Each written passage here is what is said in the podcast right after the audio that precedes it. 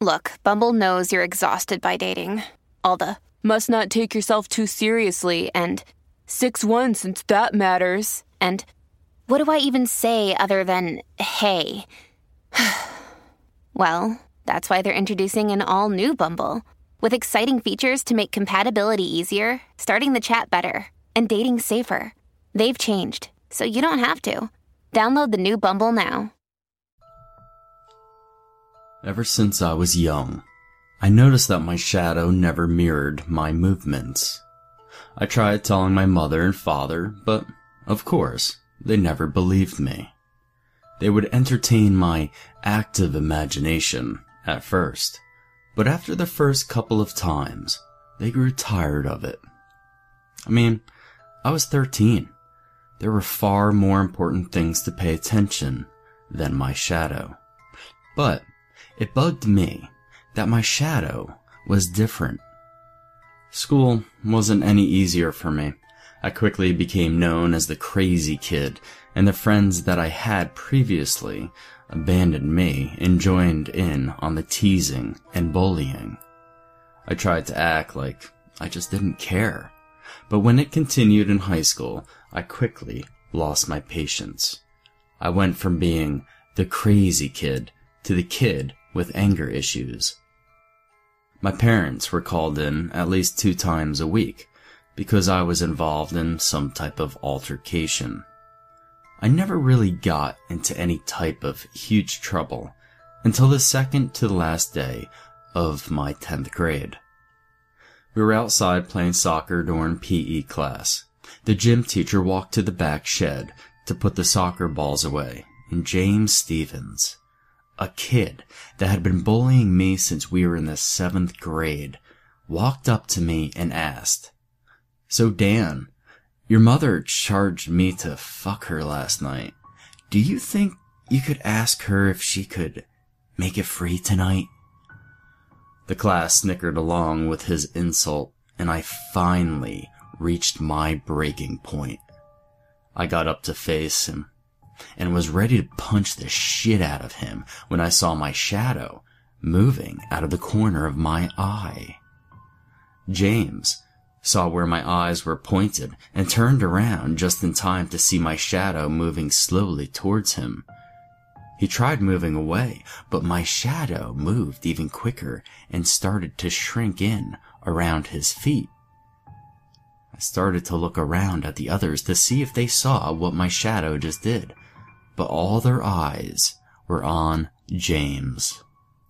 I looked back up at James and saw that his nose started to bleed. He tried to cry out, but thick gobs of blood rose out of his mouth. He fell to the ground as random spots on his body started to bulge out. He finally managed to let out a scream as his ribs ripped out of his skin and shirt. His intestines and organs were exposed to the hot summer sun, and his ribs were pulled apart and broken off.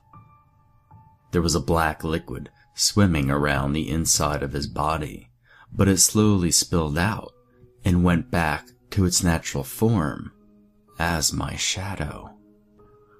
Life was a bit different after that. Of course, no one could really blame me for the death of James, but the school did not feel comfortable with having me around anymore. Hell, my own parents didn't feel comfortable around me. They pretty much only spoke to me when they had to. I went to private school after that, and my shadow kept moving on its own, but didn't attack anyone else until my second year of college.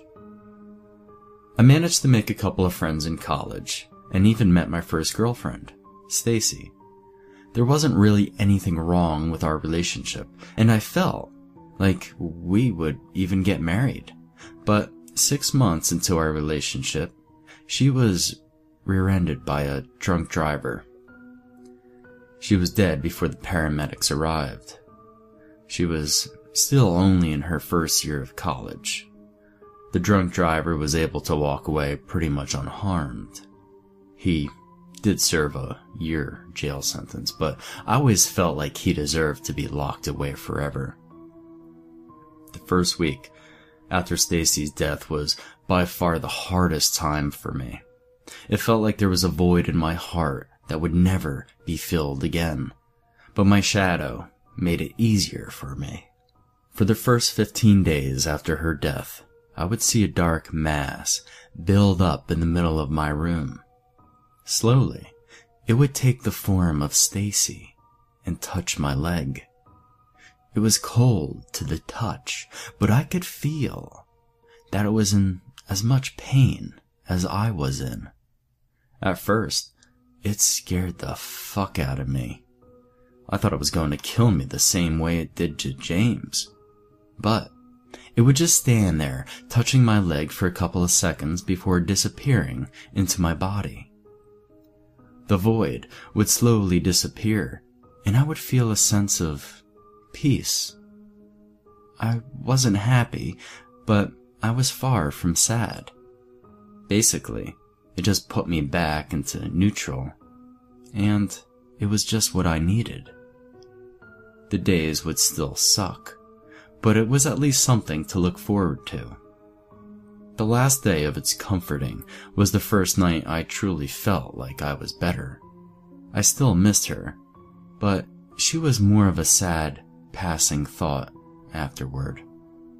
Like I said, it didn't attack anyone after James until the second year of college.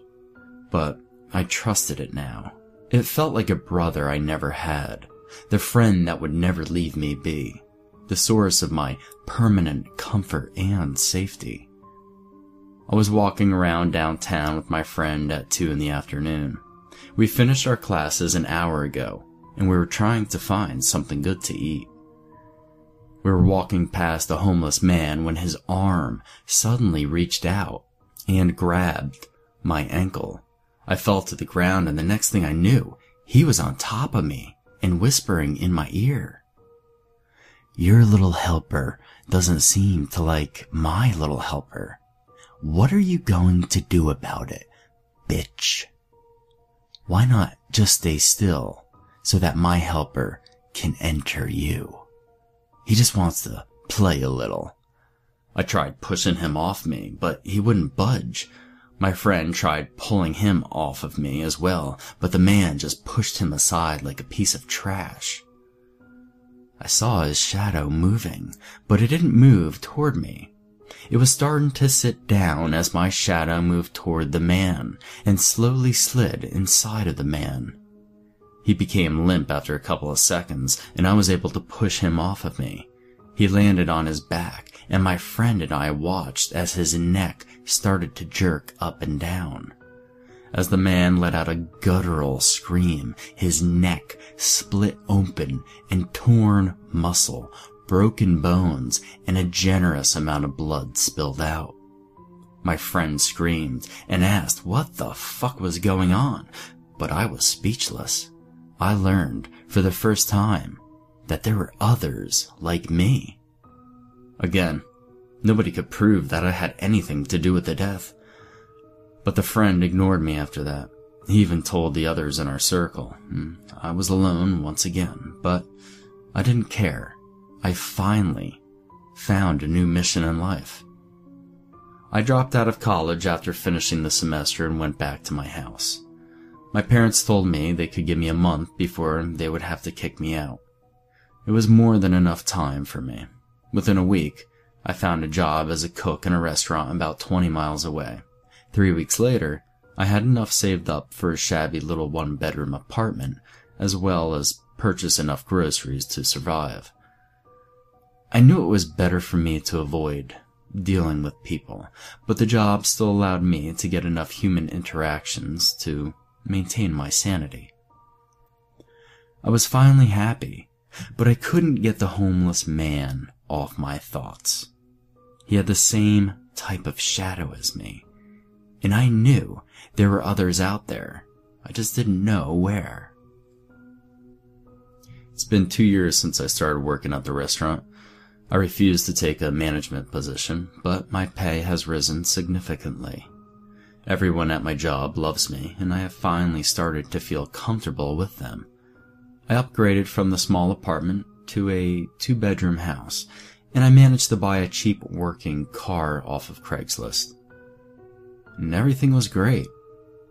Until yesterday. I was out shopping at the local furniture store for a small sofa for the living room. After I found the right one, I made the purchase and set up the delivery. As I walked outside, I saw a group of around 30 to 40 people standing around my car. They were all talking calmly, but their shadows looked to be carrying their own conversations.